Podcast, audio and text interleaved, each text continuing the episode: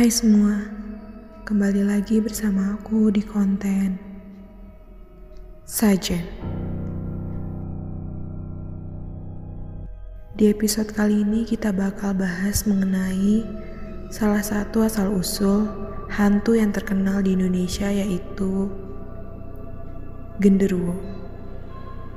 Cerita ini kami dapat dari salah satu web dengan judul ceritamistis.com.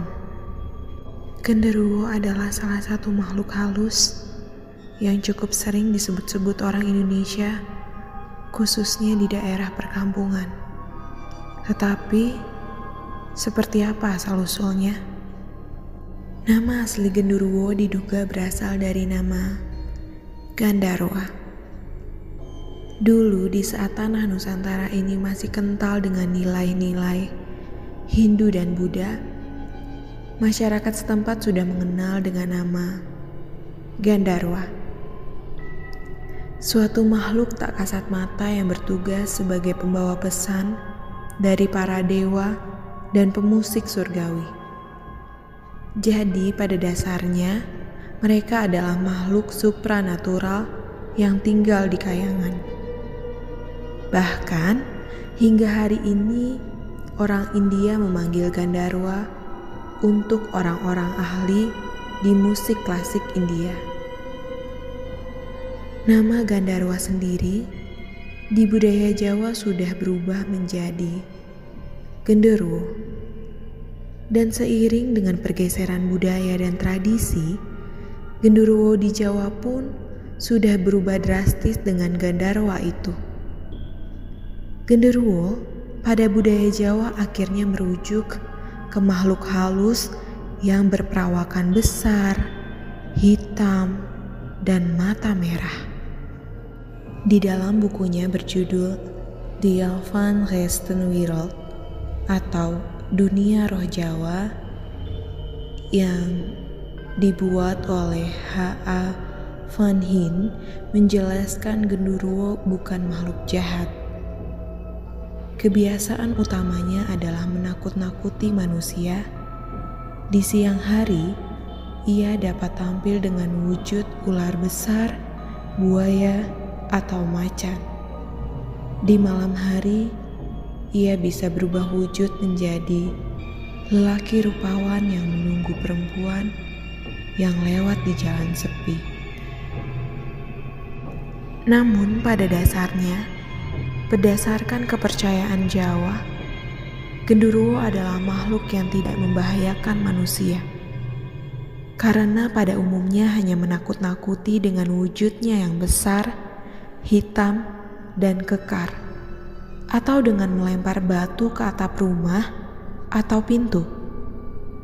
Hal ini juga ditekankan di buku tua lainnya, The Religion of Java dengan versi bahasa Indonesia dicetak dengan judul Abangan, Santri, Priai dalam Masyarakat Jawa.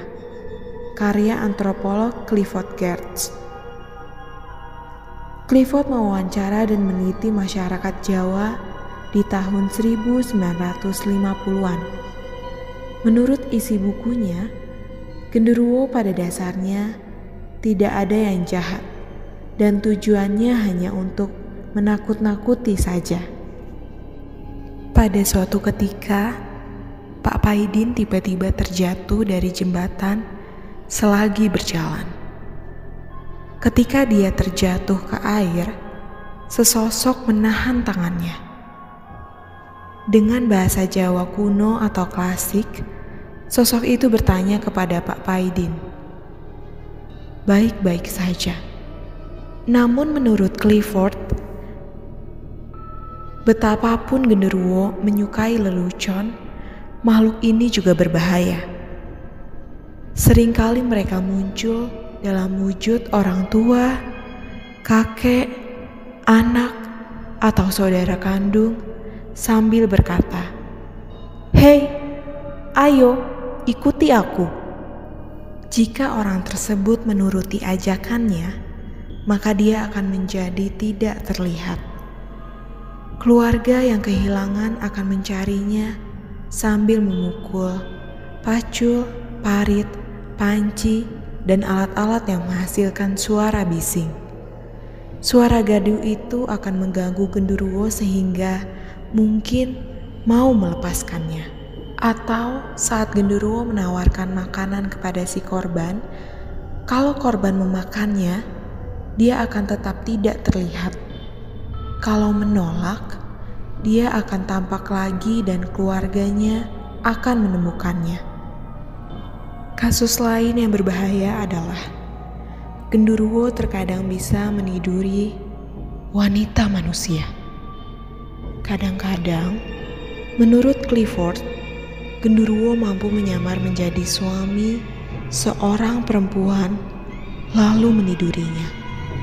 Maka lahirlah anak yang menyerupai raksasa. Berdasarkan catatan Clifford, dia mendapatkan informasi di Mojokuto. Ada seorang yang tampangnya besar, hitam, dan bentuknya aneh. Yang konon dipercaya hasil dari genderuwo dan manusia. Usianya hanya sampai usia 16 tahun, lalu meninggal. Belakangan di tahun 2013, Indonesia juga sempat dihebohkan oleh Wagini yang mengaku anak genderuwo dari Alas Purbo, Banyuwangi, Jawa Timur. Yang bahkan sempat tampil di walaupun genderuwo umumnya adalah baik, namun adalah tidak baik untuk menyepelekan atau bersikap tidak sopan. Membicarakan genderuwo dengan tidak sopan atau bahkan menghinanya bisa saja membuat dia marah dan tersinggung.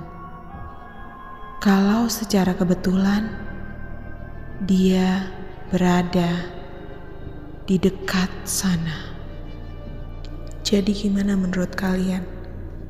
Apa kalian pernah bertemu dengan sosok yang menyerupai keluarga kalian? Aku berharap kalian membagikan cerita di kolom komentar. Tukar tanya dan sampai jumpa di episode berikutnya.